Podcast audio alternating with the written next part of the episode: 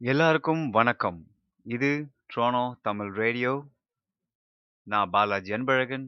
இந்த பாட்காஸ்ட் வந்து நாங்கள் தினைக்கும் பண்ணிகிட்ருக்குறோம் அடுத்த வாரத்துலேருந்து மூணு நாள் தான் பண்ண போகிறோம் ஏன்னா, என்னால் தாங்க முடியல. ரொம்ப லென்த்தாக பேசி, பேசி தொண்டை கட்டிருச்சு. இதை நான் ஏற்கனவே சொல்லியிருக்கேன். நாம் நம்ம ஒவ்வொரு நாளும் வந்து ஒரு தலைப்பு எடுத்து நாம் பேசிட்டுருக்கிறோம். இன்ட்ரெஸ்டிங்காக இன்ட்ரஸ்டிங்கா இருக்கும்னு சில பேர் சொன்னாங்க இன்ட்ரெஸ்டிங்காக இருக்குது சில பேர் சொன்னால் கொஞ்சம் லென்த்தியாக இருக்குது அப்படின்னு சொல்லி. கூடிய சீக்கிரத்தில் வந்து இன்னும் ஷார்ட் வேர்ஷன்ஸ் ஆஃப் பாட்காஸ்ட்லாம் போடலான்னு பிளான் பண்ணியிருக்கோம். ஸோ கொஞ்சம் லென்த்தியாக இருந்தால் கொஞ்சம் அட்ஜஸ்ட் பண்ணிக்கங்க. இன்னைக்கு நாம் பேச போகிற தலைப்பு வந்து ஒர்க் ரிலேட்டட். வேலை சம்பந்தப்பட்ட விஷயங்கள் தான் இன்றைக்கி நம்ம பேச போகிறோம் நம்ம பிறந்ததுலேருந்து இப்போ வரைக்கும், இப்போ நீங்கள் உங்கள் சின்ன வயசுலேருந்து இன்னி வரைக்கும், உங்கள் வாழ்க்கையில் நீங்கள் இதை வந்து தவிர்த்திருக்கவே முடியாது. நீங்கள் வேலை செய்கிறீங்களோ இல்லையோ, அ உங்ககிட்ட வந்து உங்க அப்பா, அம்மா வந்து எங்க போயிருக்காங்க? சில பேர் வந்து உங்க அப்பா எங்க போயிருக்காரு? அப்படின்னு கேட்டாங்கன்னா, நீங்க சொல்லுவீங்க. அப்பா ஆபீஸ் போயிருக்காரு அப்படின்னு சொல்லுவீங்க. அப்போலாம் வந்து அப்பா வேலைக்கு போயிருக்காரு அப்படின்னு நீங்க சொல்லுவீங்க. அப்புறம் இப்பலாம் ஜெனரேஷன் கேட்டீங்கன்னா, அப்பா, அம்மா 2 பேரும் வேலைக்கு போயிட்டுருக்காங்க அப்படின்னு சொல்றாங்க. ஸோ வேலை அப்படின்றது அ ஆதி மனிதன் காலத்துல இருந்து இன்னைக்கு வரைக்கும் தொடர்ந்து இருந்துகிட்டு தான் இருக்குது. அதுதான் வந்து ஆ நமக்கு நமக்கு நமக்கு தேவையோ இல்லையோ, அந்த வேலை அப்படின்ற விஷயம் வந்து நமக்கு நம்ம வாழ்க்கையில ஒரு இன்றியமையாத விஷயமா ஆயிப்போச்சு. எப்படி நாம வந்து ஆ மூச்சு விடுறதையும், சாப்பிடுறதையும் வந்து தவிர்க்க முடியாதோ, அதே மாரி தான் இப்போ வந்து வேலை ஆயிப்போச்சு. வேலை இல்லாத மனிதரே இல்லன்னு சொல்லலாம். ஆ வேலை செய்யாதவங்க என்ன பண்றாங்க அப்படின்னா, அடுத்தவங்ககிட்ட வேலை செய்ய தேவையில்ல அப்படின்னு யோசிக்கிறவங்கலாம், ஆம் தொழில் தொடங்குறாங்க. ஏன்னா வந்து அடுத்தவங்ககிட்ட கை காட்டி வேலை பார்க்கக்கூடாது. அடுத்தவன் சொல்றத நான் ஏன் கேட்கணும்? நான் தான் என்னோட பாஸ். நான் தான் எனக்கு எனக்கே நானே முதலாளி அப்படின்னு சொல்கிறவங்கெல்லாம் வந்து என்ன பண்ணுறாங்க அப்படின்னா, அவங்கலாம் வந்து ஒரு தொழில் தொடங்குறாங்க. தொழில் வந்து பார்த்தீங்கன்னா, நிறைய பேர் வந்து நிறைய நெறைய சக்சஸ்ஃபுல் ஆகுறாங்க. நிறைய பேர் வந்து அதில் வந்து ஃபெயிலியர் ஆகுறாங்க. தோல்வி அடைகிறாங்க தோல்வி அடையறவங்க என்ன பண்ணுறாங்க அப்படின்னா, வேற வழியே இல்லாமல் வேலைக்கு போய் தான் வராங்க ஏன்னா வந்து அவங்க வந்து அவங்களுக்கு வந்து ஒரு கமிட்மெண்ட் இருக்குது. அந்த கமிட்மெண்ட்னா ஃபேமிலி இது எல்லாமே பார்த்துக்கணும் அப்படின்னா, அவங்க ஏதாவது ஒன்று வந்து இன்கம் ஏர்ன் பண்ணியே ஆகணும். அதாவது வருமானம் தேவை ஈட் ஈட்டணும் இல்லையா? அதுக்கு வந்து அவங்க வந்து வேலை பார்த்தே ஆகணும். இந்த மாதிரி வேலை, வேலை, வேலை, வேலை அப்படின்னு சொல்லி நிறைய பேர் வந்து தங்க வாழ்நாளில் வந்து முக்காவாசி நேரத்தை வந்து வேலைக்கே செலவழிச்சுட்டாங்க அப்படின்னு சொல்லி நிறைய பேருக்கு தெரியும். தொழில் தொடங்குறதும் அப்படிதான். தொழிலில் வந்து நிறைய பேர் இன்வால்வ் பண்ணாங்க அப்படின்னா, தொழில், தொழில், தொழில்னு அப்படியே இறங்கி, தங்களோட குடும்ப வாழ்க்கையில வந்து ஈடுபடாம, வேலையிலையும் தொழிலும் வந்து ஈடுபட்டவங்க நிறைய பேர் இருக்காங்க. இப்ப நீங்களே வந்து உங்ககிட்ட கேட்டேன்னு வச்சுக்கங்களேன், "அ உனக்கு யாருப்பா தெரியும்? தொழில் வந்து உனக்கு யாரு அ சாரி உனக்கு யார் வந்து தொழில்ல வந்து சக்சஸ்ஃபுல்லா உனக்கு தெரியும்? யார் வந்து தொழில்ல ஃபெயில் ஆகும்?" சொன்னீங்க வந்து நெறைய பேர் சொல்லுவீங்க. உங்க ஃப்ரெண்ட்ஸும் சரி, உங்க ஃபேமிலிலயும் சரி, உங்க சொந்தக்காரங்களையும் சரி, நீங்க கேள்வி கேட்டீங்க அப்படின்னா, நான் உன்ட்ட வந்து கேள்வி கேட்கிறேன்னா, நீங்க நிச்சயமா வந்து ஒரு 2 பேர வந்து உடனே சொல்லிருவீங்க. ஏன்னா, உங்க வாழ்க்கையில வந்து எல்லாருமே வந்து வே வேலை செய்வாங்க. எல்லாருமே வந்து தொழில் தொடங்குவாங்க. இதுல வந்து ஒரு முக்கியமான கேள்வி இப்ப என்ன வருது அப்படின்னு பார்த்தீங்கன்னா, யார் வந்து சக்ஸஸ்ஃபுல்லாக இருக்காங்க லைஃப்பில் அப்படின்னு சொல்கிறாங்க கேட்குறாங்க இப்போ கல்யாணம் கல்யாணம் பண்ணிக்க போகிறவங்களும் சரி, கல்யாணம் பண்ணவங்களும் சரி, இப்போ ஃப்ரெண்ட்ஸ் வந்து நீங்கள் வந்து ஒரு ரொம்ப நாள் கழிச்சு மீட் பண்ணீங்க அப்படின்னு வச்சிங்களேன் அவங்க கேட்குற முதல் கேள்வி என்ன? உங்களுக்கே தெரியும். "எப்படி இருக்க?" அது ரெண்டாவது வந்து முக்கியமாக "நீ என்ன பண்ணுற இப்போ அப்படின்னு கேட்பாங்க. அதுக்கு என்ன கேள்வி என்ன அதுக்கு அர்த்தம் அப்படின்னா, "என்ன வேலை பார்க்குற? இப்போ என்ன நீ பண்ணிட்டு இருக்கிற? வருமானத்துக்கு நீ என்ன பண்ணிட்டு இருக்கிற?" அப்படின்னு தான் அந்த கேள்வி. நம்ம இதை வந்து ஒரு 60% பேர் வந்து என்ன சொல்றோம் அப்படின்னா, 60லருந்து 70% பேர் வந்து நமக்கு நான் வந்து வேலை பார்க்குறேன். இங்க வேலை பார்க்குறேன். நான் வந்து அந்த கம்பெனில வேலை பார்க்குறேன். அப்படின்னு நெறைய பேர் வந்து அ தங்களோட வேலையோட இத பத்தி சொல்லுவாங்க. சில பேர் வந்து அத நீங்க நல்லா நோட்டீஸ் பண்ணி பார்த்தீங்கன்னா, ஆ சில பேர் ரொம்ப சந்தோஷமா சொல்லுவாங்க. "ஏய் நான் இங்க வேலை பார்க்குறேன். I am really happy about சில பேர் அத சொல்ற தோரணையிலே தெரியும். அவங்க வந்து அந்த வேலையில வந்து ரொம்ப சந்தோஷமா இல்ல அப்படின்னு சொல்லி. ஸோ வேலை பார்க்குறவங்க எல்லாருமே வந்து ரொம்ப சந்தோஷமா இருக்காங்களான்னு கேட்டிங்கன்னா இல்லை சில பேர் வந்து கடமைக்காகவே வேலை பார்க்குறாங்க. சில பேர் உண்மையிலேயே வந்து அந்த வேலையை வந்து நேசிச்சு பண்ணுறாங்க அப்படின்றது தான் உண்மை. அந்த நேசிச்சு பண்ணுறவங்க எல்லாருமே வந்து இன்னைக்கு வரைக்கும் வந்து தங்க வாழ்க்கையிலையும் தங்களுடைய பர்சனல் லைஃப்லேயும் வந்து ரொம்ப சந்தோஷமா இருக்காங்க அப்படின்னு தான் உண்மை. சில பேர் வந்து தங்களை குடும்பத்தை காப்பாற்றணுமே காப்பாத்தணுமே, தங்களுக்கு கடமைகள் இருக்குது, பொறுப்புகள் இருக்குது. அதனால வந்து நான் வந்து வேலைக்கு போகிறேன் அப்படின்னு தான் அவங்க சொல்லாமல் சொல்லுவாங்க. இது நீங்க வந்து அ இப்ப நீங்க இந்தியால இருந்தீங்க அப்படின்னா, இந்தியால இருக்கிறவங்களுக்கும் சரி, இது வெளிநாட்டில் போறவங்களுக்கும் சரி. அ நெறைய பேரோட ஒரு ஒரு எண்ணம் என்ன அப்படின்னு பார்த்தீங்கன்னா, இப்ப இந்தியா மாரி இருக்கிற நாடுகள்ல வந்து வெளிநாட்டில் வேலை பார்க்குறாங்க. இப்ப Australia, Singapore, Malaysia, Canada Europe, America இந்த மாரி கண்ட்ரிலலாம் வந்து வேலை பார்க்குறவங்க வந்து ரொம்ப சந்தோஷமா இருக்காங்க. நெறைய காசு வருது. நிறைய வந்து அவங்க என்ஜாய் பண்றாங்க லைஃப்பை அப்படி இப்படிலாம் வந்து ரொம்ப யோசிச்சுட்டு இருக்கிறாங்க ஆனா வந்து அதை வந்து நீங்க வந்து அங்க வேலை பார்க்குறோம் கேட்டால் தான் தெரியும். அதோட உண்மை என்ன அப்படின்னா இப்போ நீங்க இந்தியா மாதிரி நாடுகளெல்லாம் வேலை பார்த்தீங்க அப்படின்னா உங்களுக்கு நீங்க கொஞ்ச நேரம் எக்ஸ்ட்ரா வேலை பார்த்தாலும் சரி, நீங்க வீக்கெண்ட்ல உங்களுக்கு டைம் இருந்துச்சுன்னா, உங்க ஃபேமிலி கூட நீங்க நல்லா ஸ்பெண்ட் பண்ணலாம். குறிப்பா நீங்க உங்க ஃப்ரெண்ட்ஸ் கூட நல்லா ஸ்பெண்ட் பண்ணலாம். ஊரை சுத்தலாம், நல்லா சாப்பிடலாம். ஆனா, இங்கேருந்து புலம்பெயர்ந்த தமிழர்களை நீங்க வந்து தமிழர்களும் சரி, இல்லை வேற ஆட்களும் சரி, புலம்பெயர்ந்து வந்தாங்க அப்படின்னா அவங்களுக்கு நிறைய வேலை மட்டும் இல்லாம நிறைய கடமைகள் இருக்குன்னு சொல்லலாம். இப்போ வி இந்தியாலலாம் பார்த்தீங்கன்னா, வீட்லலாம் வந்து தட்டை கூட தூக்கி இருக்க மாட்டாங்க அவன்லாம் வந்து ராஜாவாட்டு கன்னுக்குட்டியா இருந்திருப்பாங்க. ஆனா, அவங்க வந்து கேனடால வந்து பார்த்தீங்கன்னா, பாத்ரூம்ல இருந்து நான் சாப்பிட்ட தட்டு வரைக்கும் எல்லாத்தையும் அவங்க தான் கழுவணும். கூட அதுக்கு ஏத்த மாதிரி வேலையும் பார்க்கணும். இப்போ நிறைய ஸ்டூடெண்ட்ஸ் வந்து பார்த்தீங்கன்னா, கடன் வாங்கிட்டு தான் வந்து இங்க கேனடா மாதிரி நாடுகள்லாம் வரப்போ நான் கேனடால இருக்கேன். எனக்கு நிறைய ஸ்டூடண்ட்ஸ் தெரியும். அவங்கலாம் வந்து செய்ற முதல் விஷயம் என்னன்னா, ஸ்கூலுக்கு போறாங்களோ இல்லையோ, முதல்ல அவங்க வேலை தேடியே ஆகணும். வேலைக்கு போயே ஆகணும். ஏன்னா, அந்த வேலை வந்து அவங்களுக்கு வந்து தங்களோட அ அன்றாட தேவையான தேவைக்கான அந்த விஷயங்கள வந்து வாங்குறதுக்கான காச வந்து கொடுக்கணும் இது வந்து அவங்க வந்து எல்லாருமே பண்றாங்க. ஒரு சில பேர் ஊர்ல அதிகமா காசு வச்சிருக்கவங்க மட்டும் தான் இங்க பெருசா வேலை பார்க்கறதில்ல. மத்தபடி 95% பேர் வந்து இங்க வேலை பார்க்குறாங்க.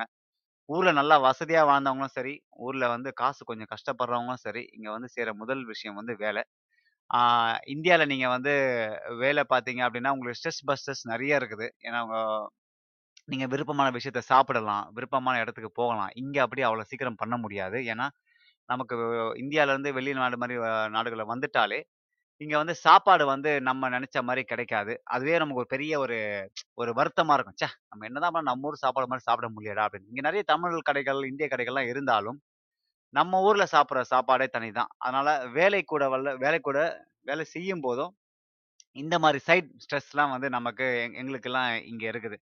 ஸோ வேலை வந்து நம்ம இந்த இந்த கேனடா நாடுகள்ல வந்து செய்கிற வேலைகள் வந்து, ஆஹ் வெறும் வெறும் வேலையா இருக்காது. அது கூட நிறைய பொறுப்புகள் இருக்கும். ஏன்னா வீட்டுக்கு வந்தா நாங்க வந்து எங்களுக்கு சாப்ப சமைச்சு போட ஆள் கிடையாது. நாங்களாம் சமைச்சு சாப்பிட்ணும் இப்போ குரூப் ஆஃப் ஃப்ரெண்ட்ஸ் இருந்தாலும் சரி, அவங்களாம் வந்து வேலைக்கு போயிட்டு கஷ்டப்பட்டு வந்த கஷ்டப்பட்டு வேலைக்கு போயிட்டு வந்தாலும், அவங்க ஒரு நாள் ஒரு நாள் சமைக்கிற வேலை இருக்கு. அப்புறம் நீங்க இந்த பசங்கள்லாம் ஒன்றா ரூம்ல தங்கியிருக்க வே ரூம்லலாம் நீங்க பார்த்தீங்கன்னா, எல்லாருமே வேலைக்கு போறாங்க இல்லையா? அவங்க வேலைக்கு போறவங்க ரூம்லலாம் வந்து பார்த்தீங்கன்னா, அப்படி இருக்கும். அந்த மாதிரி இருக்கும். உங்களுக்கு வீட்டுக்கு வரும்போதே, ஐயோ வீட்டுக்கு போனோமா? அப்படி குப்பையா இருக்குமே.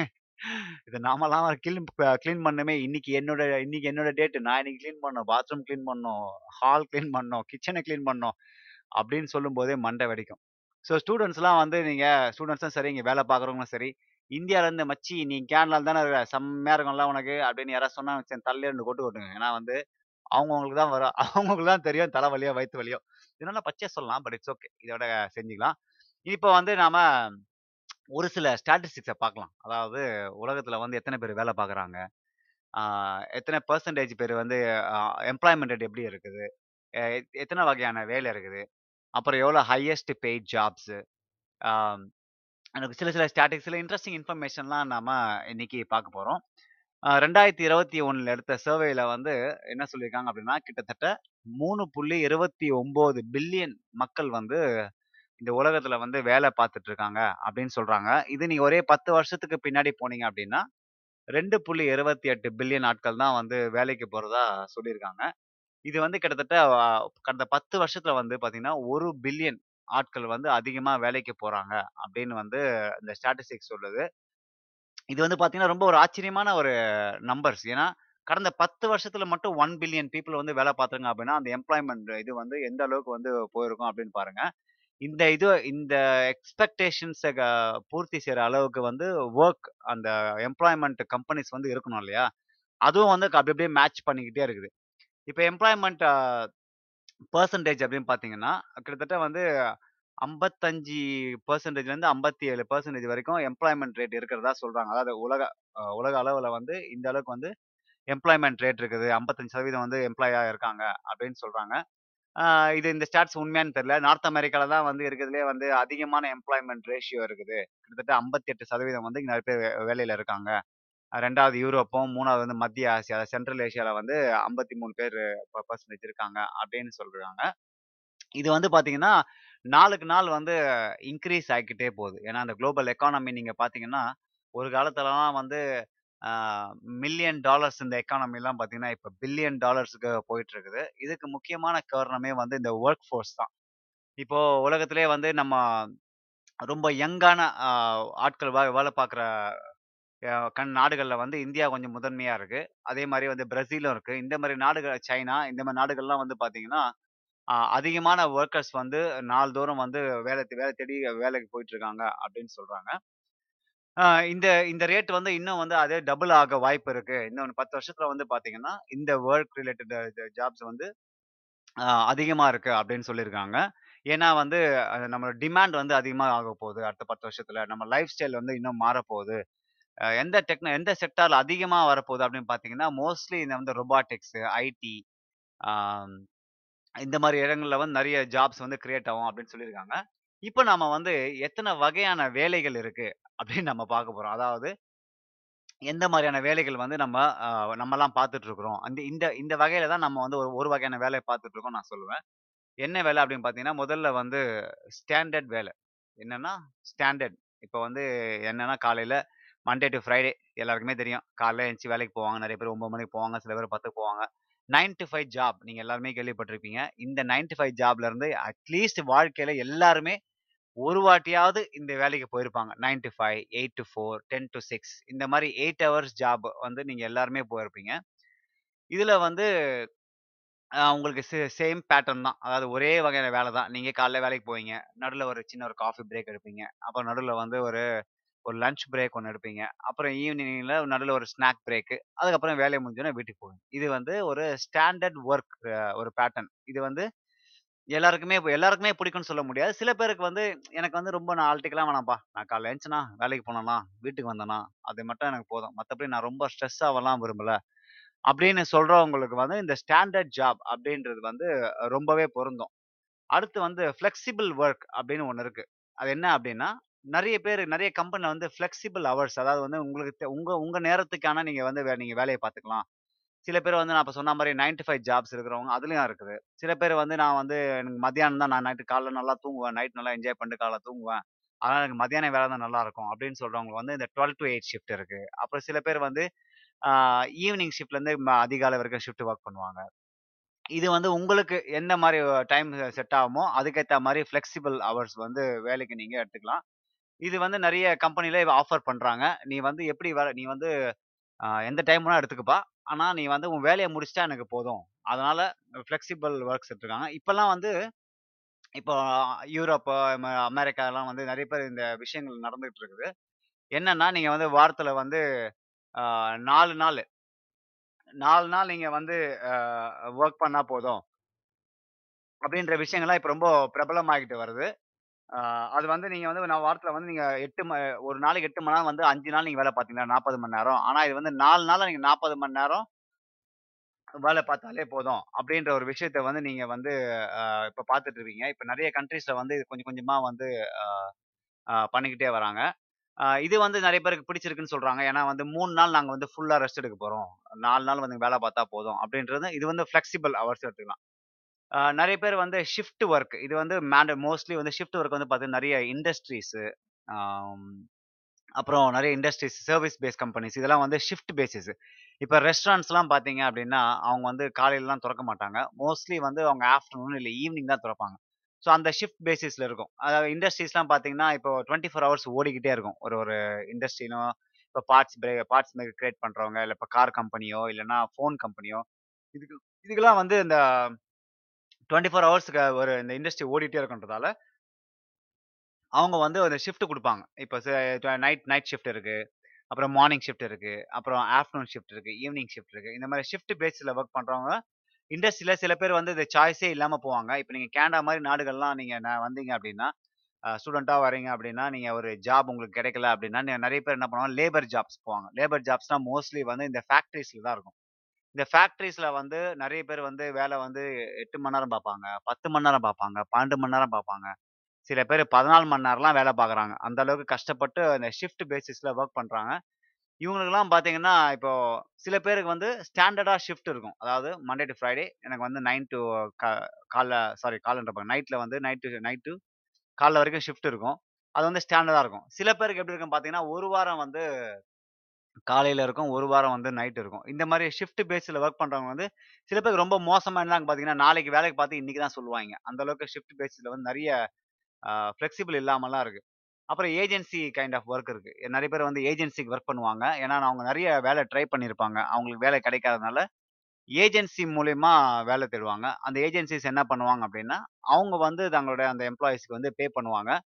அந்த ஏஜென்சிக்கு வந்து அந்த கம்பெனிஸ் வந்து பே பண்ணும் ஏன் ஏஜென்சி மூலமா வேலை பார்க்குறாங்க அப்படின்னா கம்பெனிஸ்க்கு வந்து ஹெட் ஏக்ஸ் தேவையில்ல, எம்ப்ளாய்மெண்ட் பிரச்சனைலாம் சந்திக்க தேவையில்லை அப்படின்ற ஒரு காரணத்தால் என்ன பண்ணுவாங்கன்னா, ஏஜென்சிக்கிட்ட கொடுத்து ஏஜென்சி வந்து ஹையர் பண்ணுவாங்க. இதில் ப்ராப்ளம் என்னன்னா, ஏஜென்சி வந்து காசு வந்து ரொம்ப கம்மியாக கொடுப்பாங்க இப்போ நீங்கள் நான் வந்து நான் கேனடா வந்திருக்கேன். எனக்கு தெரிஞ்ச நிறைய ஃப்ரெண்ட்ஸ் வந்து ஏஜென்சி மூலமாக வேலை பார்க்குறவங்க. ஏஜென்சி மூலமாக வேலை பார்க்குற பெரிய டிஸ்அட்வான்டேஜ் என்ன அப்படின்னா காசு குறைவாக கிடைக்கும்.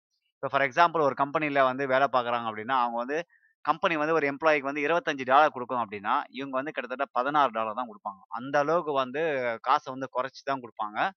ஆனா வந்து வேலை வந்து ஸ்டாண்டர்டா இருக்கும். இதனாலேயே வந்து நிறைய பேர் வந்து ஏஜென்சி ஒர்க்கு ரொம்ப நாள் வேலை பார்க்க மாட்டாங்க. இது வந்து அவங்களுக்கு வந்து உண்மையை கொஞ்ச நாளே தெரிஞ்சிரும். ஏன்னா, அங்கே உள்ள பார்க்குற உள்ள வேலை பார்க்குறவங்க வந்து அவங்க உண்மையை சொல்லிருவாங்கல்ல. நான் எவ்வளோ சம்பாதிக்கிறேன் அப்ப இவங்க அந்த சம்பளத்தை கேட்கும்போது அவங்களுக்கும் ரொம்ப ஷாக்கிங்கா இருக்கும். சரி இது வேலைக்கு ஆகாது அப்படின்னு சொல்லி நிறைய பேர் ஏஜென்சி வேலைய விட்டுருவாங்க. அப்புறம் அடுத்து ஃப்ரீலான்ஸ் ஒர்க் இருக்குது ஃப்ரீலான்ஸ் பற்றி உங்களுக்கே தெரியும்.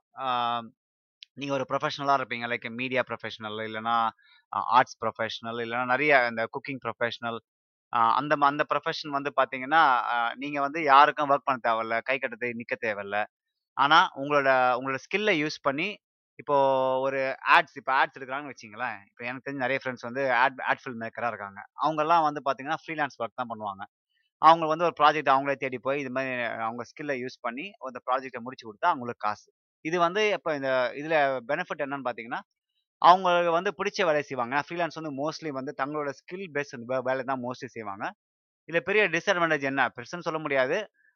என்னென்னா ப்ராஜெக்ட் அதிகமாக கிடைக்கிறதுக்கு வாய்ப்பு கொஞ்சம் குறைவு. அவங்க நல்லா ஸ்கில்ஃபுல்லாக இருந்தாலும் சக்ஸஸ்ஃபுல்லாக இருந்தாலும் நல்லா மேக் பண்ணலாம். பட் ரொம்ப கொஞ்சம் பர்சன்டேஜ் தான் பார்த்தீங்கன்னா ரொம்ப சக்ஸஸ்ஃபுல்லாக இருக்காங்க. பட் ஃப்ரீலான்ஸ் எல்லாமே mostly they are in their job. அதான் நிறைய ஸ்டாட்டிஸ்டிக் சொல்லுது.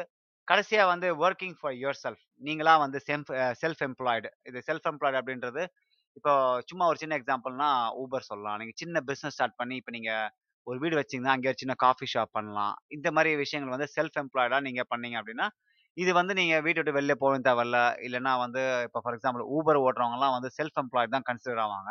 அதெல்லாம் வந்து யாருக்குமே எந்த டைம் வேணால் ஸ்டார்ட் பண்ணலாம். எந்த டைம் வேணால் அவங்க முடிக்கலாம். அந்த மாதிரி நிறைய ஃப்ளெக்சிபிலிட்டி இருக்கிறதுனால நிறைய பேர் வந்து தாங்களாக தாங்களா வந்து ஒரு பிஸ்னஸோ இதுவோ பண்ணிக்கிட்டே இருப்பாங்க. ஸோ இதுதான் வந்து டிஃப்ரெண்ட் டைப்ஸ் ஆஃப் வந்து ஒர்க்ஸ் அப்படின்னு நான் சொல்லுவேன். இதில் வந்து ஹையஸ்ட் பெய்டு ஜாப்ஸ் எல்லாம் இருக்குன்னு உங்களுக்கு தெரியணும் இல்லையா? இப்போ ஒவ்வொரு ஜாபுக்கும் ஒவ்வொரு காசு இருக்குது. சில பேர் வந்து அவர்லி பே பண்ணுவாங்க. சில பேர் salary work monthly salary work பண்ணுவாங்க. சில பேர் இயர்லி பேஸ்ட் சேலரியை வந்து மாதம் மாதம் பிரித்து கொடுப்பாங்க ஸோ இது வந்து ஒவ்வொரு கம்பெனியை பொறுத்து இருக்கு. ஒவ்வொரு வேலையும் பொறுத்து இருக்கு.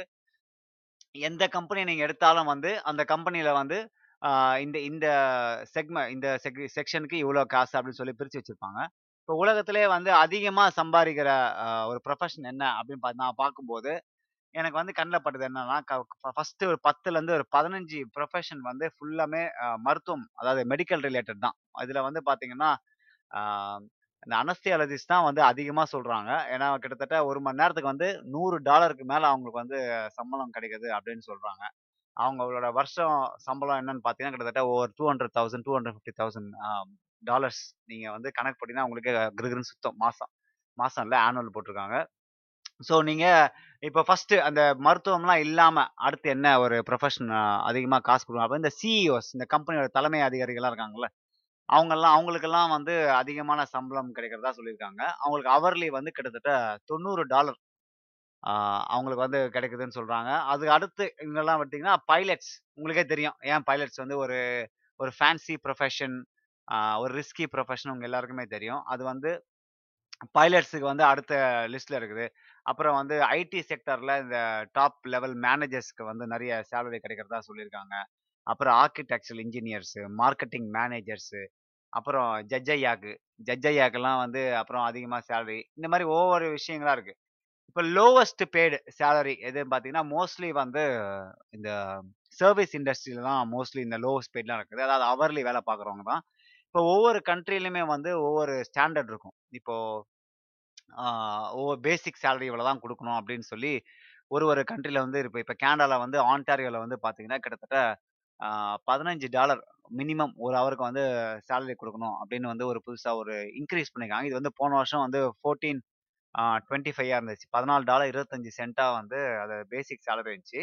ஆனால் இந்த மாதம் இந்த வருஷம் வந்து அதை வந்து இன்க்ரீஸ் பண்ணியிருக்காங்க. இது வந்து இன்க்ரீஸ் பண்ணுறதுல நிறைய இதுவெல்லாம் இருக்குது. அது எப்படி சொல்கிறது நிறைய கேம்பிளிங்லாம் இருக்குதுன்னு வச்சிங்களேன் ஏன்னா வந்து அரசியல் வந்து அரசியல் அந்த எலக்ஷன்ஸ் வந்தாலே நிறைய பேர் காசெல்லாம் இன்க்ரீஸ் பண்ணுறதா சொல்கிறாங்க ஸோ அது வந்து ஒவ்வொரு நாட்டுக்கும், ஒவ்வொரு ப்ராவின்ஸ்க்கும், ஸ்டேட்டுக்கும் வந்து அந்த சம்பளம், அந்த பேசிக் சேலரி அப்படின்றது மாறுது. ஆனால் இது யார் அதிகமாக வாங்குறாங்க அப்படின்னு பார்த்தீங்கன்னா, இந்த சர்வீஸ் இண்டஸ்ட்ரி. இப்போ குறிப்பாக வந்து நான் சொன்ன மாதிரி நம்ம தமிழ் இமிகிரண்ட்ஸோ, இல்லை இந்தியன் இமிகிரண்ட்ஸோ கேனடா மாதிரி நாடுகள்லையோ இல்லை ஐரோப்பா மாதிரி நாடுகள்லையோ வந்தாங்கன்னா, மோஸ்ட்லி அவங்க வந்து பேசிக் சேலரிக்கு தான் வேலை பார்ப்பாங்க இந்த பேசிக் சேலரிலாம் வந்து கவர்மெண்ட்டோட டேக்ஸ் கணக்கில் போயிடும். அதுல இன்னொரு செக்ஷன் இதுக்கு அப்புறம் ஒரு செக்டர் இருக்கு. இந்த செக்டர் என்னன்னா, இந்த அண்டர் த டேபிள் அந்த கேஷ் ஜாப்ஸ் அப்படின்னு சொல்லுவாங்க. இந்த கேஷ் ஜாப் அப்படின்னு பார்த்தீங்கன்னா, அது உங்க வேலைக்கு ஏற்ற மாதிரி இப்போ சில கண்ட்ரிலாம் வந்து ஒரு மினிமம் சேலரி வந்து $15 அப்படின்னா, அவங்களாம் அண்டர் த டேபிள் வந்து மொத்தம் $10 தான் கொடுப்பாங்க இப்போ கேனடா நாடுகளில் நாடுகள்ல நீங்க வந்தீங்க அப்படின்னா, நீங்க ஒரு கடையில போய் வேலை பார்க்கணும். ஆனா வந்து நான் வந்து இது இத்தனை மணி நேரம் வேலை பார்க்குறது வந்து கவர்மெண்ட்டுக்கு தெரியக்கூடாது அப்படின்னா, இது எல்லா நாட்டிலுமே நடக்குது. அவங்க வந்து கேஷ் ஜாபை வாங்குவாங்க. ஏன்னா கேஷ் ஜாப் வாங்கினா உங்களுக்கு கணக்குல இருக்காது இல்லையா? பட் நிறைய பேர் என்னன்னா, இந்த கேஷ் ஜாப் மூலயமா காசு மேக் பண்ணாலும், அவங்க லைஃப் ஸ்டைல் வந்து ரொம்ப கொடுமையா இருக்கும். ஏன்னா, ஸ்டூடண்ட்ஸ் வந்து இங்கே நிறைய பேர் வந்து இந்த மாதிரி இடத்துல போய் மாட்டிக்கிறதுனால, அவங்க வந்து மோர் ஃபிசிக்கல் லேபர் அதாவது உடல் சார்ந்த வேலையை வந்து ரொம்ப அதிகமாக செய்கிறதால கிட்டத்தட்ட 10 மணி நேரம், 12 மணி நேரம் போட்டு கிழிச்சிருவாங்க. இப்போ ஒரு இங்கே பத்து மணி நேரம் ஒருத்தன் ஒரு இங்கே வேலை பார்க்குறாங்கன்னு வச்சுக்கங்களேன், ஒரு ஸ்டூடெண்ட்டு அவங்க வந்து ஒரு $10 மினிமம் கொடுத்தாங்க அப்படின்னா, ஒரு நாளைக்கு 10 மணி நேரம்னா $100 சம்பாரிப்பாங்க. அது 100 கொஞ்சம் அதிகமாக தெரிஞ்சாலும், அவங்க அந்த அவங்க அந்த ஸ்ட்ரெஸ் எவ்வளோ இருக்குன்றதை உங்களுக்கு அது வார்த்தைகளால் சொல்ல முடியாது. ஏன்னா நானும் வந்து அதெல்லாம் அனுபவிச்சிருக்கிறேன். அந்த அளவுக்கு மினிமம் சேலரிலாம். ஸோ நீங்கள் ஒரு உங்கள் ஃப்ரெண்ட்ஸு நீங்கள் இந்தியாவில் இருந்தீங்கன்னா, இல்லை வெளிநாட்டில் இருந்தீங்கன்னா, நீங்கள் அவங்க அவங்க வெளிநாட்டுக்கு போய் சம்பாரிச்சாங்கன்னா, கொஞ்சம் தயவுசெய்து கிண்டல் பண்ணுறாதீங்க ஏன்னா வந்து அந்த வழி அவன் அவங்க தான் தெரியும். தனக்கு வந்தால் தெரியும்னு சொன்னால அந்த மாதிரி நீங்கள் ஃப்ரெண்ட்ஸ் வந்து ஃபாரின்ல இருக்கிறதால அவன் நல்லா சம்பாதிக்கிறான்லாம் கிடையாது. ஆரம்பத்துலலாம் ரொம்ப கஷ்டம் தான். இதுல இப்போ இன்னொரு ஜாப் கேட்டகரி இருக்கு. இன்னும் ரெண்டு இருக்குன்னு சொல்லலாம். இப்போ முன்னாடி இப்போ இந்த பேண்டமிக்னால இந்த கேட்டகரி வந்து ரொம்ப ஃபேமஸ் ஆயிடுச்சு. அதாவது ஒர்க் ஃப்ரம் ஹோம் அப்படின்றது. ஒர்க் ஃப்ரம் ஹோம் கேட்டகரி வந்து நம்ம எல்லாருக்குமே தெரியும். இந்த பேண்டமிக்ல வந்து எல்லாருமே விரும்பி செஞ்ச ஒரு விஷயம் கூட சொல்லலாம். கிட்டத்தட்ட பார்த்தீங்கன்னா, முப்பதுலேருந்து நாற்பது சதவீதம் பேர் வந்து வேலையை வந்து வீட்டிலேருந்து இருந்து செஞ்சதா சொல்கிறாங்க அந்த இந்த ஸ்டாட்டிஸ்டிக்ஸ் சொல்லுது. அதில் நிறைய பேர் வந்து ரொம்ப லைக் பண்ணியிருக்காங்க. கிட்டத்தட்ட முப்பது சதவீதம் பேர் இந்த வேலை பார்த்தவங்க, வீட்டில் வேலை பார்த்தவங்க வந்து 30% பேர் வந்து எனக்கு வந்து வீட்டில் இருந்து வேலை பார்க்கறது ரொம்ப பிடிச்சிருக்கு.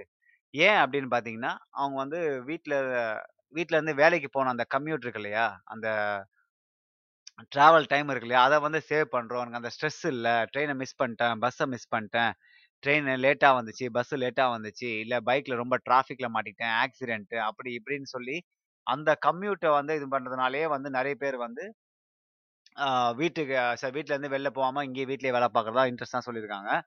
நிறைய பேர் வந்து நாங்கள் வீட்டில் செய்கிறதுனால கொஞ்சம் ப்ரொடக்டிவாக இருக்கும். நாங்கள் வந்து நிறைய விஷயங்கள் எங்களால் ப பண்ண முடியுது. எங்களை மேனேஜ் பண்ண ஆள் இல்லாதனால, நாங்கள் வந்து எங்களோட ஒர்க்கை வந்து நாங்கள் ப்ரொடக்டிவாக பண்ணுறோம் அப்படின்னு சொல்லியிருக்கிறாங்க.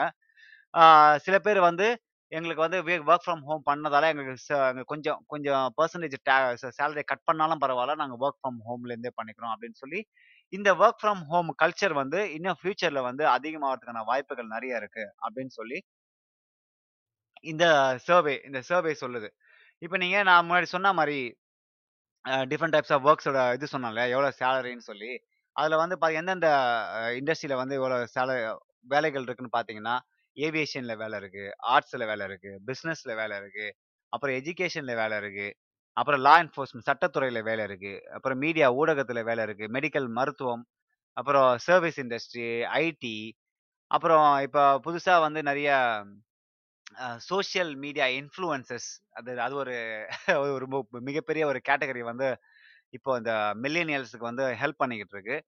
நீங்க யாருமே க கற்பனை கூட பண்ணி பார்க்க முடியாத அளவுக்கெல்லாம் வந்து இப்போ வந்து யூடியூப்ல வந்து சம்பாதிக்கிறாங்க அதை நான் சொல்லப் போறேன். ஏன்னா, எத்தனை பேர் வந்து எவ்வளோ மில்லியன் டாலர்ஸ் வந்து யூடியூப் மூலியமாகவும் இன்ஸ்டாகிராம் மூலியமாகவும் சம்பாதிக்கிறாங்க அப்படின்றத வந்து நான் வந்து கூடிய சீக்கிரத்துல சொல்லப் போறேன். இப்போ நீங்க வந்து ஒவ்வொரு வேலையிலும் வந்து எந்த மாதிரி ஸ்ட்ரெஸ் இருக்குன்னு தெரியுமா? இப்போ நம்ம எல்லாருக்குமே வந்து ஸ்ட்ரெஸ் அப்படின்றது இருக்குது ஆனால் வேலையில் வந்து பார்த்தீங்கன்னா, அதிகமான ஸ்ட்ரெஸ் இருக்குது இதுக்கு முக்கியமான காரணம் வந்து பார்த்தீங்கன்னா, உங்களோட வேலை சூழ்நிலை தான். இந்த வேலை சூழ்நிலை வந்து அதிகமாக இருக்கிறதுனால, உங்களுக்கு வந்து நிறைய ஸ்ட்ரெஸ் வருது. நிறைய பேர் வந்து வேலையை பிடிச்சு செய்கிறாங்க நிறைய பேர் வந்து வேலையை பிடிக்காம செய்கிறாங்க இந்த பிடிக்காம செய்கிறவங்க வந்து வேலை அவங்களோட லைஃப் எப்படி இருக்குன்னு பார்த்தீங்கன்னா, ரொம்ப கஷ்டமாக இருக்குது ஏன்னா வந்து அவங்களோட ஒர்க் லைஃப் பேலன்ஸ் வந்து பெருசாக இல்லை அப்படின்னு சொல்லி ஒரு சர்வே சொல்லுது. இதே இதே வந்து பிடிச்சு செய்கிறவங்களுக்கு வந்து பார்த்தீங்கன்னா, தங்களோட வேலை வந்து இப்போ வேலையும் லைக் பண்றாங்க. தங்களோட ஃபேமிலியும் கொஞ்சம் டைம் ஸ்பெண்ட் பண்றாங்க அப்படின்னா, அவங்க ஒர்க் லைஃப் பேலன்ஸ் இருக்குது.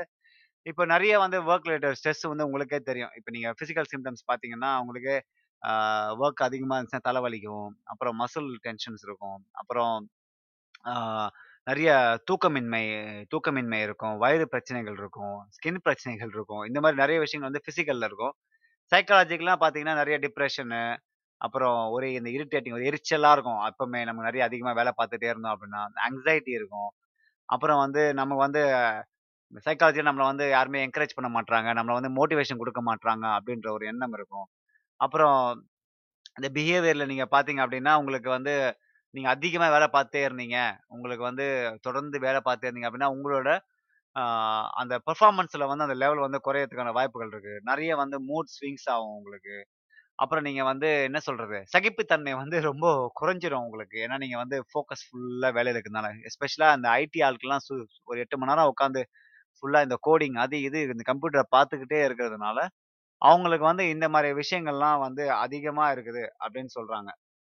இது ஏன் அந்த மாதிரி விஷயங்கள் இந்த மாதிரி அதிகமா இருக்கு அப்படின்னு பார்த்தீங்கன்னா, சில கம்பெனில உங்களுக்கு கிடைச்ச மேனேஜர்ஸ் வந்து கொஞ்சம் நல்லா உங்களை உங்களை எப்படி ஹேண்டில் பண்ணணும் தெரிஞ்சுது அப்படின்னா, என்னதான் ஸ்ட்ரெஸ் அதிகமாக இருந்தாலும், இந்த ஒர்க் கல்ச்சர் நல்லா இருந்துச்சு அப்படின்னா, உங்களுக்கு அந்த ஸ்ட்ரெஸ் பெருசாக இருக்காது. எப்படின்னா, இப்போ உங்களுக்கு வந்து ஒர்க்கில் வந்து ஒரு ஸ்ட்ரெஸ் இருக்குது உங்களுக்கு வந்து ஒரு டெட்லைன் இருக்குது அந்த டெட்லைன் நீங்கள் முடிக்க முடிக்க முடிக்க முடியாமல் இருந்துச்சுன்னா, உங்களோட மேனேஜர் வந்து அதை எப்படி வந்து ஹேண்டில் பண்ணுறாரு உங்க கூட கோவொர்க்கர்ஸ் எப்படி ஹேண்டில் பண்ணுறாங்க அப்படின்றத பொறுத்து வந்து உங்களோட ஒர்க் லைஃப் ஒர்க் லைஃப் வந்து ரொம்ப டிஃப்ரெண்ட்டாக அமையும். இப்போ சில இடத்துலலாம் இப்போ இந்தியா நாடுகள்லாம் பார்த்தீங்கன்னா, சொல்லவே தேவையில்ல. நீங்க ஒரு விஷயம் பண்ணல அப்படின்னா, நிறைய பேர் வந்து எரிஞ்சு, எரிஞ்சு, எரிஞ்சு, எரிஞ்சு விழுவாங்க. நிறைய பேர் வந்து நிறைய திட்டுவாங்க. அது மட்டும் இல்லாம, அவங்ககிட்ட அந்த ஒரு என்ன சொல்றது? தனியா கூட்டு போய் பேசுன்ற ஒரு கல்ச்சரே இன்னும் நம்ம ஊர்ல வரல. எல்லாருமோடையும் கத்துவாங்க. இந்த கத்தும் போதே நமக்கு என்ன ஆகும்னா, அந்த அந்த நேரத்துல வந்து நமக்கு வந்து என்ன பண்றதுனே தெரியாது. நம்ம ஏன் இங்க வேலை பார்க்குறோம்? நம்ம ஏன் இந்த ஆள்கிட்ட வந்து குப்பை கொட்டணும்? அப்படின்ற ஒரு விஷயம்லாம் வந்து நம்ம மனசுல அப்போ ஓடிக்கிட்டே இருக்கும். அந்த மாதிரி வொர்க் கல்ச்சர்ல இருக்கிற மேனேஜர்ஸ்லாம் வந்து ரொம்ப ஹேண்டில் பண்ணுறது கஷ்டம்.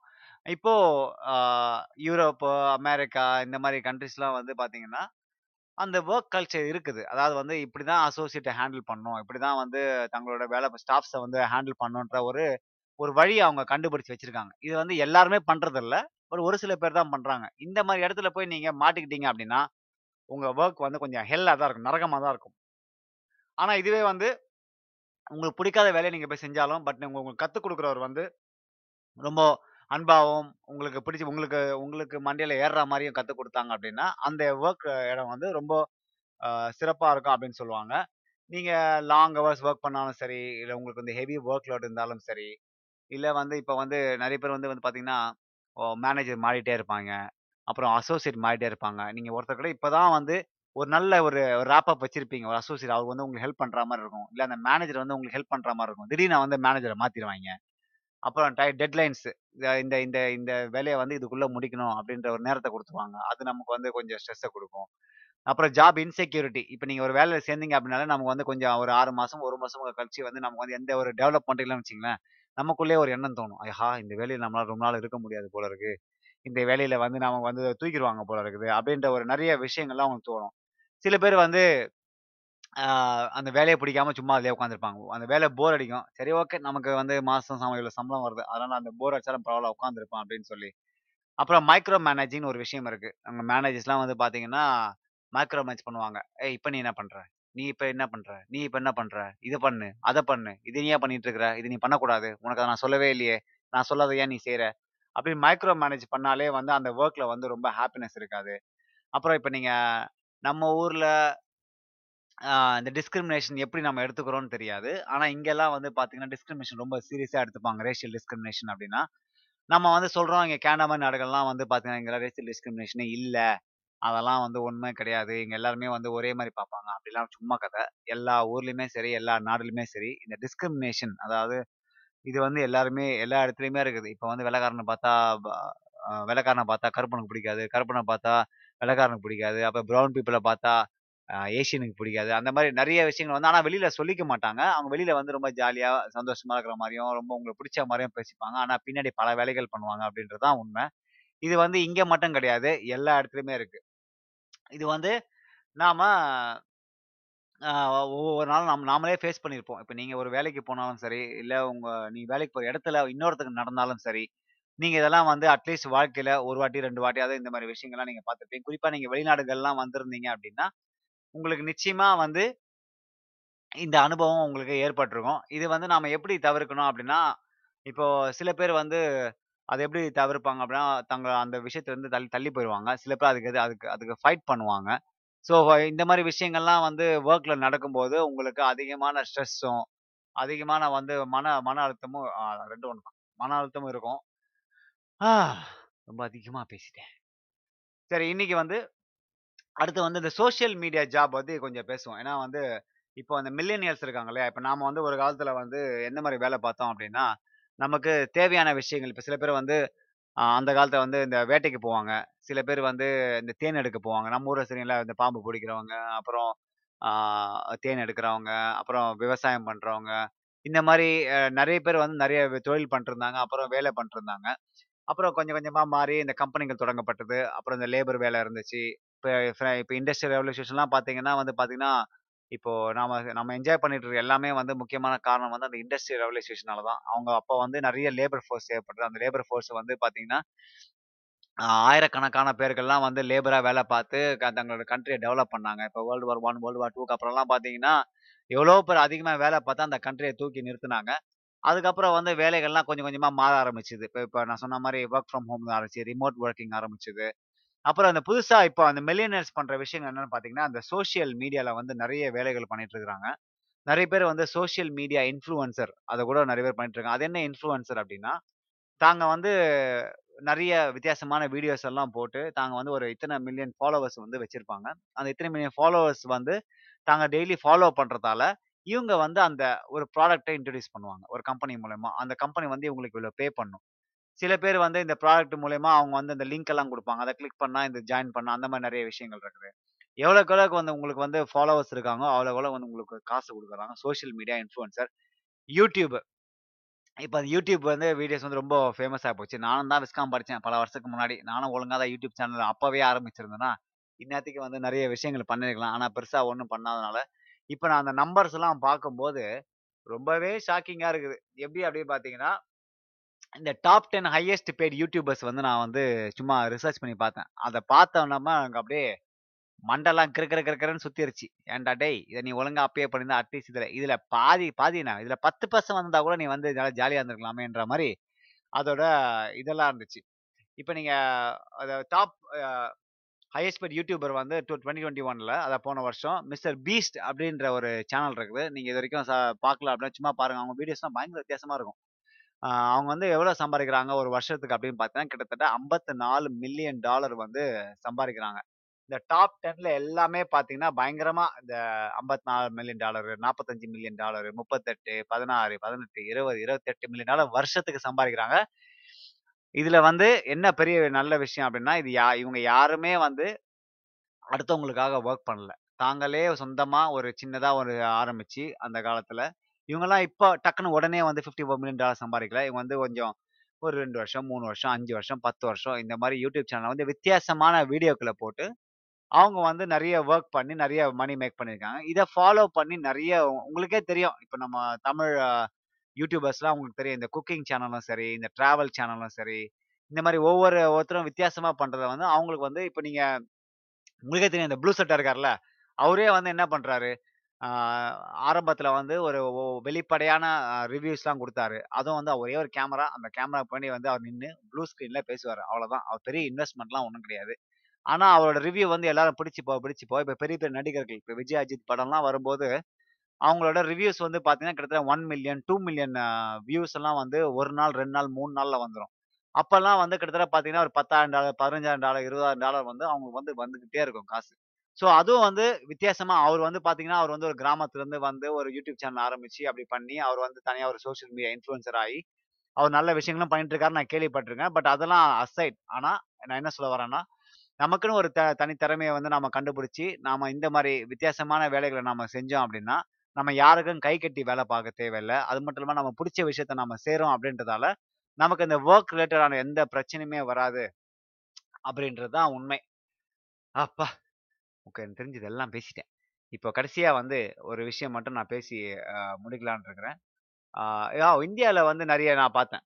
இந்தியால வந்து பார்த்தீங்கன்னா, நிறைய பேர் வந்து இந்த யூடியூபர்ஸ் வந்து நிறைய பேர் சம்பாதிச்சிட்டு இருக்காங்க. நான் சும்மா பார்க்கும்போது, இந்த அஜய் ந அஜய் நகர், அப்புறம் புவன் பாமு, அப்புறம் ஆஷிஷ் சலானி இவங்கெல்லாம் வந்து India's top YouTubers who make a lot of money இப்போ நீங்கள் பரிதாபங்கள் நம்ம ஊரில் பசங்க பண்ணிட்டு இருக்காங்க. அவங்கெல்லாம் வந்து பார்த்தீங்கன்னா, ஒரு வீடியோ போட்டாங்கன்னா, டக்குனு ஒரு ரெண்டு நாளைக்குள்ள 1.1 மில்லியன், டூ மில்லியன் வியூஸ் எல்லாம் அவங்களுக்கு வருது. அவங்க நல்லா சம்பாரிச்சிட்டு இருக்காங்க.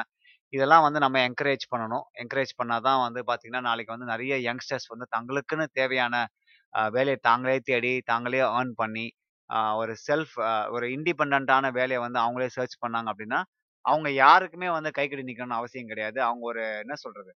அ தங்களோட இது இதுவரைக்கும் செய்யாத சாதனைகள்லாம் கூட அவங்க செய்யறதுக்கான வாய்ப்புகள் இருக்குது.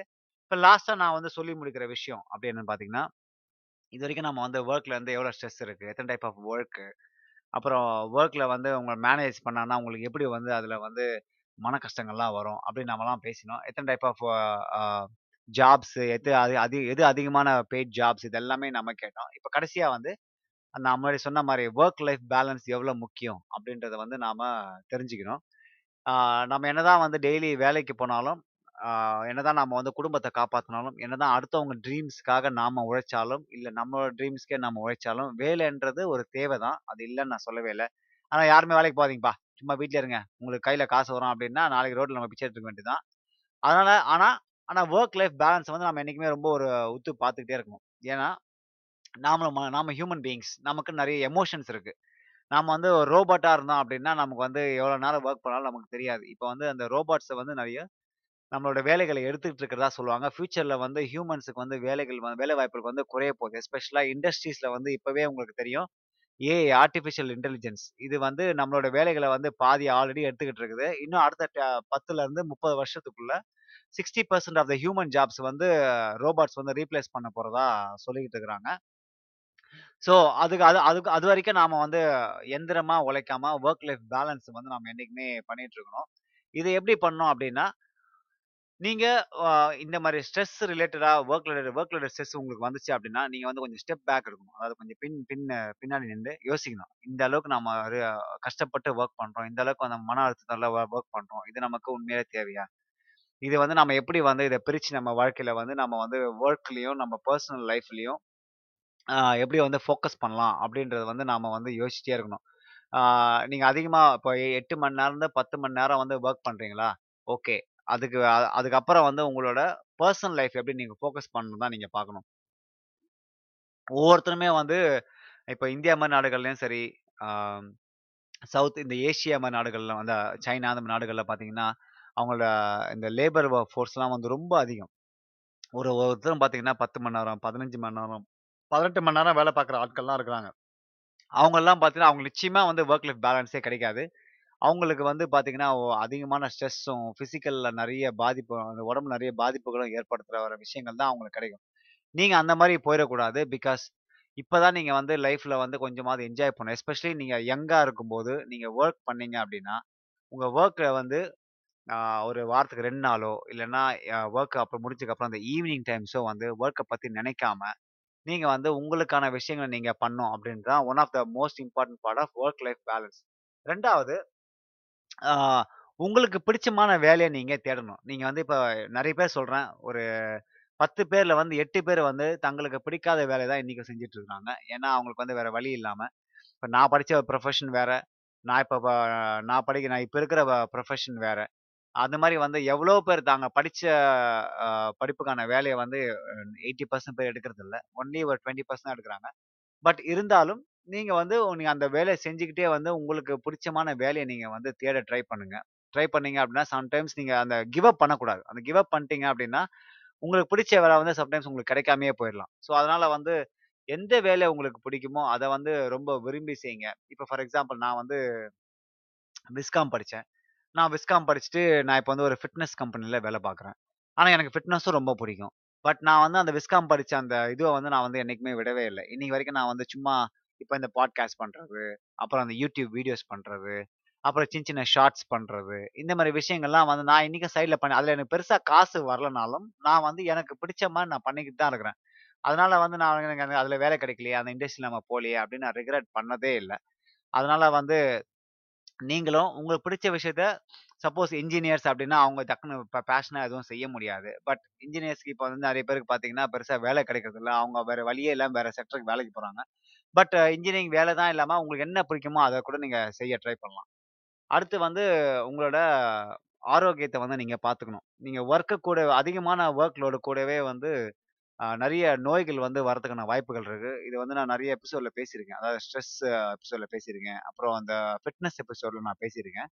இதுல வந்து உங்க அதிகமா பாதிக்கப்படுறது என்னன்னா, உங்களோட உடல் ஆரோக்கியம். நீங்க அதிகமா வேலை பார்த்தீங்கன்னா, ஃபர்ஸ்ட்டு பிசிக்கல் நிறைய ப்ராப்ளம் வரும். எஸ்பெஷலி ஐடி ஆட்கள்லாம் வந்து ரொம்ப நேரம் வேலை பார்த்தாங்க என்ன அப்படின்னா அவங்களோட முதுகு பகுதி, அப்புறம் அவங்களோட ஷோல்டர் பகுதி, அவங்களோட கண்ணு, அவங்களோட நெக், அவங்களோட கழுத்து பகுதி, இதெல்லாமே வந்து பாதிப்பு வ வர வாய்ப்பு இருக்கு. அதே மட்டும் இல்லாம அவங்களோட ஜாயிண்ட்ஸு, பிளட் சர்க்குலேஷன் இது எல்லாமே நெறைய பாதிப்புகள் ஏற்படும். இதுக்கு வந்து அவங்க என்ன பண்ணணும் அப்டின்னா, நெறைய எக்சர்சைஸ் பண்ணணும். இப்போ அவங்க காலைல 8 மணிக்கு ஒரு சேர்ல உட்காந்து நைட்டு ந 6 மணி வரைக்கும் பண்ணாங்கன்னா, அட்லீஸ்ட் ஒரு வாக்கிங்கோ, இல்லன்னா ஒரு ஸ்ட்ரெச்சிங்கோ பண்ணாங்க அப்டின்னா, அவங்களுக்கு வந்து அந்த அந்த ரொம்ப நேரம் உட்காந்த வேலை, இல்ல ரொம்ப நேரம் இது ரொம்ப நேரம் வேலை பார்த்த அந்த இதெல்லாம் இல்லாம, கொஞ்சமா ரிலாக்ஸ் பண்ணலாம். ஒரு பார்க் போய் வாக் பண்றது, ஒரு பீச்சுக்கு போய் வாக் பண்றது, இந்த மாரி விஷயங்கள்லாம் வந்து நீங்க பண்ணணும். நல்ல ஆரோக்கியமா சாப்பிடணும். இப்போ வந்து தண்ணி நெறைய குடிக்கணும். இது நான் சொல்லவே மறந்துட்டேன். தண்ணி வந்து நெறைய பேர் வந்து குடிக்கிறதே கிடையாது. பிகாஸ் அவங்க வொர்க் அவங்க வேலையில வந்து ரொம்ப ரொம்ப மும்முரமா அந்த கீபோர்டு தட்டிட்டே இருக்கிறதுனால, தண்ணி நெறைய பேர் குடிக்கிறதில்ல நிறைய நெறைய பேர் சரியா சாப்பிடுறதே இல்ல. இப்ப நீங்க வந்து நம்ம ஊர்லயாவது பரவால்ல. நம்ம அம்மாவோ, இல்ல நம்ம உங்களுக்கு இருக்க ஒய்ஃபோ, இல்ல யாரோ ஒருத்தர் சொந்தக்காரங்களோ, உங்களுக்கு அட்லீஸ்ட் சமைச்சு கொடுத்தாங்கன்னா நீங்கள் சாப்பாடை கொண்டு போனீங்கன்னா, அட்லீஸ்ட் வீட்டு சாப்பாடாக நீங்கள் சாப்பிடுவீங்க. ஆனால் இங்கே கேனடா நாடுகளில் அமெரிக்கா மாதிரி நாடுகளில் நிறைய பேர் சரியாக சாப்பிட்றதே கிடையாது வேலையில் ஏன்னா, அவங்களுக்கு செய்யறது இல்லை ஒன்று செய்ய தெரியாது. அது வேற விஷயம். ரெண்டாவது அவங்களுக்கு செய்யறதுக்கான நேரமும் அமையறதில்ல. இப்போ காலைல எட்டு மணிக்கு வேலைக்கு போயிட்டு நைட்டு ஒரு 10 மணி ஒரு ஈவினிங் 6, 7 மணிக்கு அவங்க அந்த பஸ்ஸுலேயோ இல்லை கார்லேயோ ரொம்ப தூரம் போயிட்டு வந்தாங்க அப்படின்னா வந்தோனே ரொம்ப டயர்டாயிடுவாங்க அவங்களால எக்ஸசைஸ் கூட பண்ண முடியாது. ரொம்ப கடுப்பாக இருக்கும். சாப்பாடும் செய்யறதுக்கு ரொம்ப கஷ்டம். அப்போ என்ன பண்ணுவாங்கன்னா, வெளியில் அதிகமாக வாங்கி சாப்பிடுவாங்க. வெளியில் அதிகமாக வாங்கி சாப்பிட்றதுனாலே உங்கள் எல்லாருக்குமே தெரியும் என்ன சைட் எஃபெக்ட்ஸ் இருக்கும் அப்படின்னு. அது மோஸ்ட்லி ஹெல்த்தியாக இருக்காது. நீங்கள் ஒரு நாள், ரெண்டு நாள் சாப்பிட்டா ஓகே. வாரத்தில் அஞ்சு நாள், இல்லை வாரத்தில் நாலு நாள், ஆறு நாள் நீங்கள் வந்து வெளியில் வாங்கி சாப்பிட்டீங்க அப்படின்னா, உங்களோட ஆரோக்கியம் பாதிக்கும். ஆனால் நீங்கள் வந்து உங்கள் ஆரோக்கியத்தை நீங்கள் தான் பார்த்துக்கணும். வேற யாரும் பார்த்துக்க முடியாது. ஈவன் நீங்கள் கல்யாணம் பண்ணிட்டு எங்கள் ஒய்ஃபோட வந்து சேர்ந்தாலும் சரி, ஒய்ஃபோ இல்லை ஹஸ்பண்ட் ஒய்ஃப் வந்து வீட்டில் கொஞ்ச நாள் இருப்பாங்க. ஏன்னா அவங்க தனியான வீட்டில் இருக்க முடியாது. அவங்க ஒரு வேலைக்கு போவாங்க. அவங்க ஒரு வேலைக்கு போயிட்டாங்க அப்படின்னா, இல்லை ஹஸ்பண்ட் வேலைக்கு போயிட்டாரு அப்படின்னா, ரெண்டு பேருமே வந்து பேலன்ஸ் பண்ணி ஒர்க் பண்ணணும், சமைக்கணும், எல்லாத்தையும் பார்த்துக்கணும். ஸோ, அதுலேயும் கொஞ்சம் கஷ்டமாக தான் இருக்கும். ஸோ, இது வந்து ப்ரையாரிட்டைஸ் பண்ணி ஒரு வார ஒரு ரெண்டு நாளைக்கான சாப்பாடு ஒரு நாள் செஞ்சு வைக்கிறது. நம்ம ஊர் மாதிரிலாம் இங்கே ரொம்ப ஆசைப்பட்டுறாதீங்க. கேண்டாலாம் வந்து பார்த்தீங்கன்னா, டெய்லி சமைச்சு சூடாலாம் சாப்பிட்றது ரொம்ப கஷ்டம். எனக்கு தெரிஞ்சு எனக்கு தெரிஞ்சு ஒரு 100% வந்து ஒரு சதவீதம் தான் அப்படி வாய்ப்பு இருக்குன்னு நினைக்கிறேன் அதாவது ரெண்டு பேரும் வேலைக்கு போனாங்க அப்படின்னா, எனக்கு தெரிஞ்சு ஒரு சதவீதம் தான் டெய்லி சமைச்சு சாப்பிட முடியும்னு நினைக்கிறேன் அது கூட இருக்குமான்னு எனக்கு தெரியாது. ஆ ஸோ நீங்கள் வந்து மறக்காம உங்களோட ஹெல்த்தை வந்து ப்ரையாரிட்டைஸ் பண்ணுங்க. உங்கள் ஆரோக்கியத்துக்கு முக்கியத்துவம் கொடுங்க அது ரொம்ப முக்கியம். வேலை, வேலை, வேலை, வேலைன்னு போயிட்டீங்கன்னா, உங்களுக்கு வந்து அதிகமாக இது இருக்காது. அப்புறம் வந்து வெக்கேஷன். இப்போ வெக்கேஷனோ இல்லை பிரேக்கோ, இப்போ நீங்கள் வந்து தொடர்ந்து ஒரு மூணு மாதம் இல்லை ஆறு மாதம் வேலை பார்த்துட்டு இருக்கேன் அப்படின்னா, தயவுசெய்து ஒரு வெக்கேஷன் எடுங்க. வெக்கேஷன்னா நீங்கள் வந்து வெளிநாடு தான் போகணும்னு அவசியம் கிடையாது. ஒரு ரெண்டு நாளோ, இல்லை மூணு நாளோ, இல்லை ஒரு வாரமோ வெக்கேஷன் எடுத்து, அப்படியே ஃபுல்லாக ரிலாக்ஸ் பண்ணுங்க. ரிலாக்ஸ் பண்ணுங்க. ஒர்க்கில் ஒர்க்கில் இருக்கிற எந்த விஷயத்தையும் வந்து ஃபோக்கஸ் பண்ணவே பண்ணாதீங்க. அந்த ஒரு வாரத்தில் வந்து நீங்கள் என்ன உங்களுக்கு என்ன பிடிக்குமோ அத செய்யலாம். நல்லா சமைச்சு சாப்பிடுங்க. இல்ல நல்லா ஒர்க் அவுட் பண்ணுங்க. இல்ல வெளியில ஊருக்கு போய் அங்க ஒரு பீச் நல்லா மல்லாக்கா படுத்துட்டு, கையில ஒரு ட்ரிங்க்ஸ வச்சுக்கிட்டு, சைட் சீயிங் கிளு கிளு கிளு கிளு கிளுன்னு நீங்க என்ன வேணா பார்த்துக்கலாம். என்ன வேணா என்ஜாய் பண்ணிக்கலாம். இல்ல நீங்க உங்க நீங்க ஒரு பார்ட்டி அனிமலா, நீங்க நல்லா பார்ட்டிக்கு போய் என்ஜாய் பண்ணலாம். அந்த மாரி நெறைய விஷயங்கள் வந்து நீங்க வந்து ஒர்க்லேருந்து வெளியில போய் நெறைய விஷயங்கள் பண்ணா தான், உங்களுக்கு மனசுக்கும் சரி, உங்களோட உடம்புக்கும் சரி, ரொம்ப ஒரு ரெஃப்ரெஷ் கிடைக்கும். இப்ப நான்லாம் வந்து கேனடாக்கு வந்து பல வருஷங்களா வந்து அடிக்கடி வருஷத்துக்கு ஒரு வாட்டி எப்படி இருந்தாலும் நான் வந்து ஊருக்கு போயிடுவேன். ஏன்னா வந்து இந்த பதினோரு மாதம் வந்து நான் வந்து மோஸ்ட்லி வெக்கேஷனே எடுக்க மாட்டேன். ஆனால் அந்த ஒரு மாதம் வந்து நான் வந்து இந்தியாவுக்கு போய் ஃப்ரெண்ட்ஸு, ஃபேமிலி, அம்மா, அப்பா, தம்பி, தங்கச்சி இவங்க எல்லார் கூடயும் வந்து டைம் ஸ்பெண்ட் பண்ணுறதால எனக்கு அந்த பிரெயின் வந்து டக்குனு ஒரு ரிஃப்ரெஷ் பட்டன் மாதிரி கிளிக் ஆயிடும்.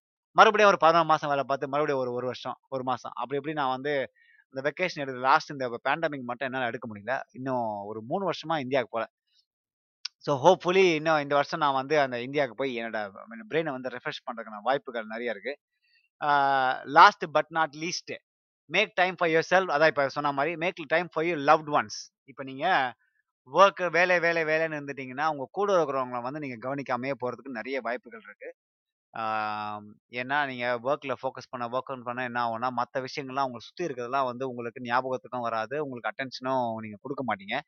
இது வந்து one of the main reason. இந்த டிவோர்ஸில் வந்து நிறைய மெயின் ரீசன் வந்து என்னென்னா என் ஹஸ்பண்ட் வந்து நிறைய வேலை பார்த்துட்டே இருக்காரு. என் டைம் இப்போ பர்சனல் ஃபோக்கஸே இருக்க மாட்டேங்குது. அப்புறம் என் குழந்தைங்களுக்கு டைம் பண்ணவே மாட்டேங்கிறாரு அவர் ஒரே பிஸ்னஸ் பிஸ்னஸ் சுற்றிட்டு இருக்கிறாரு. எனக்கு கூட லைஃப்பில் இருக்க வேணாம். Same thing. இந்த மாதிரி வந்து நீங்கள் இருந்தீங்க அப்படின்னா உங்களோட பர்சனல் லைஃப் வந்து ரொம்ப அஃபெக்ட் ஆகும். எனக்கு தெரியுது. உங்களுக்கு ஒரு கொள்கை இருக்குது. நீங்கள் அந்த கொள்கையை அச்சீவ் பண்ணணும். அந்த கொள்கையை வந்து நீங்கள் வெற்றிகரமாக முடிக்கணும். நீங்கள் உங்கள் நான் வந்து என் ஃபேமிலிக்காக தான் நான் ஓடுறேன். என் ஃபேமிலிக்காக தான் சம்பாதிக்கிறேன் அப்படி இப்படிலாம் நீங்கள் சொல்லலாம். பட் இருந்தாலும் அந்த நீங்கள் என்னதான் நீங்கள் காசு கொண்டு போய் உங்கள் உங்கள் உங்கள் குழந்தைகிட்ட கொடுத்தாலும் உங்கள் ஒய்ஃப் கிட்ட கொடுத்தாலும் அவங்க அவங்க கிட்ட நீங்கள் இருந்து காட்டுற அந்த அன்பும், பரிவும் வந்து நீங்கள் வந்து அந்த ஃபிசிக்கலாக இல்லை அப்படின்னா உடல் ரீதியாக இல்லை அப்படின்னா அவங்க வந்து மன ரீதியாக பாதிக்கப்படுவாங்க. நீங்கள் வந்து ஒரு ஃபார் எக்ஸாம்பிள் தீபாவளின்னு வச்சிங்களேன் இந்த தீபாவளி அன்னைக்கு நீங்கள் வேலை வேலை வீட்டில் உட்காந்து வேலை பார்க்குறீங்களோ, இல்லை வெளில வே வேலைக்கு வேலை பார்க்குறீங்களோ, எதுக்கு நீங்கள் பண்ணுறீங்க உங்கள் ஃபேமிலிக்காக தான் நீங்கள் பண்ணுறீங்க பட் இருந்தாலும் தீபாவளிக்கும், பொங்கலுக்கும் உங்கள் ஃபேமிலி கூட நீங்கள் வந்து ஸ்பெண்ட் பண்ணல அப்படின்னா அப்படி என்ன அந்த வேலைக்கு வந்து முக்கியத்துவம் கொடுக்குறீங்க குடுக்குறீங்க அப்படின்றது எனக்கு புரியல. ஸோ அதனால வந்து இந்த மாதிரி விஷயங்கள வந்து நீங்கள் வந்து முக்கியத்துவம் எடுத்துக்கணும். உங்கள் உங்கள் ஒய்ஃபும் உங்கள் ஃபேமிலிக்காக தான் நீங்கள் ஓடுறீங்க. பட் இருந்தாலும் நீங்கள் அவங்களுக்கான டைம் ஸ்பெண்ட் பண்ணுறதுல ரொம்ப முக்கியத்துவம் கொடுக்கணும் அப்படின்றத நிறைய ரிசர்ச் சொல்லியிருக்கு so make time for a family அப்படின்னு சொல்லி. ஆம் ஐ திங்க் அ நான் எனக்கு தெரிஞ்சு ம எல்லா விஷயத்தையும் நான் சொல்ட்டேன். எது மில்லியனா? ஆமாப்பா மில்லியன் தான்ப்பா. ஓகே. ஸோ எனக்கு தெரிஞ்சு நான் விஷயத்த எல்லாமே சொல்லிட்டேன். வ வேலை அப்படின்றது நம்ம எல்லாருக்குமே ஒரு தேவையான விஷயம் தான். நம்ம வந்து இப்ப இப்ப இருக்கிற காலகட்டத்தில வேலை இல்லாம இருக்க முடியாது. ஏன்னா, நம்மள வந்து அந்த மாரி ஒரு சிச்சுவேஷன்ல தள்ளிட்டாங்க. அந்த கா இப்போ நெறைய கிராமங்கள்லயும் சரி, அந்த காலத்திலயும் சரி, விவசாயம் அப்படின்ற ஒரு தொழில் இருந்துச்சு. அந்த தொழில் எப்படி இருந்துச்சு அப்படின்னா, நமக்கு மனசுக்கு பிடிச்ச மாதிரி இருந்துச்சு. எல்லாருமே வந்து விவ அதாவது விவசாயம் பண்றவங்க எல்லாருமே வந்து பார்த்தீங்கன்னா, அவங்களுக்கு என்னதான் பெருசாக அதில் ப்ராஃபிட் கிடைக்கிறனாலும் அவங்க வந்து அதை வந்து மனசு மனசோட நிறைவாக செஞ்சுட்டு இருந்தாங்க. இப்போ நிறைய ஸ்டூடெண்ட்ஸும் சரி, நிறைய ப்ரொஃபஷனலும் சரி, நிறைய பேர் விவசாயத்தை தேடி போயிட்டு இருக்காங்க. வேளாண்மையை தேடி போயிட்டு இருக்கிறாங்க. அவங்கெல்லாம் வந்து எதுக்காக போகிறாங்க அப்படின்னா தாங்க செய்யற வேலையை வந்து ரொம்ப ரசிச்சு செய்யணும் அப்படின்றதுக்காக போறாங்க. இது வந்து விவசாயமா இருக்கட்டும், இல்ல நீங்க செய்யற ஒரு விஷயமா இருக்கட்டும், எதா இருந்தாலும் வந்து அந்த வேலையை வந்து நீங்க பிடிச்சு செஞ்சீங்க அப்படின்னா உங்களுக்கு நிச்சயமே வந்து வேலையில வந்து நிறைய ப்ரெஷர் இருக்காது. வேலையில வந்து நிறைய ஆஹ் நிறைய கத்துப்பீங்க நீங்க. அது மட்டும் இல்லாம மேல மேல முன்னேறி போய்க்கிட்டே இருப்பீங்க. நீங்க பிடிக்காத வேலையை செஞ்சுட்டு இருந்தீங்க அப்படின்னா உங்களுக்கு வந்து லைஃப்லயும் சரி, ஒர்க்லயும் சரி ஒரு பேலன்ஸே இருக்காது. இதுவரைக்கும் அ இந்த பாட்காஸ்ட்டை கேட்டவங்களுக்கு மிக்க நன்றி.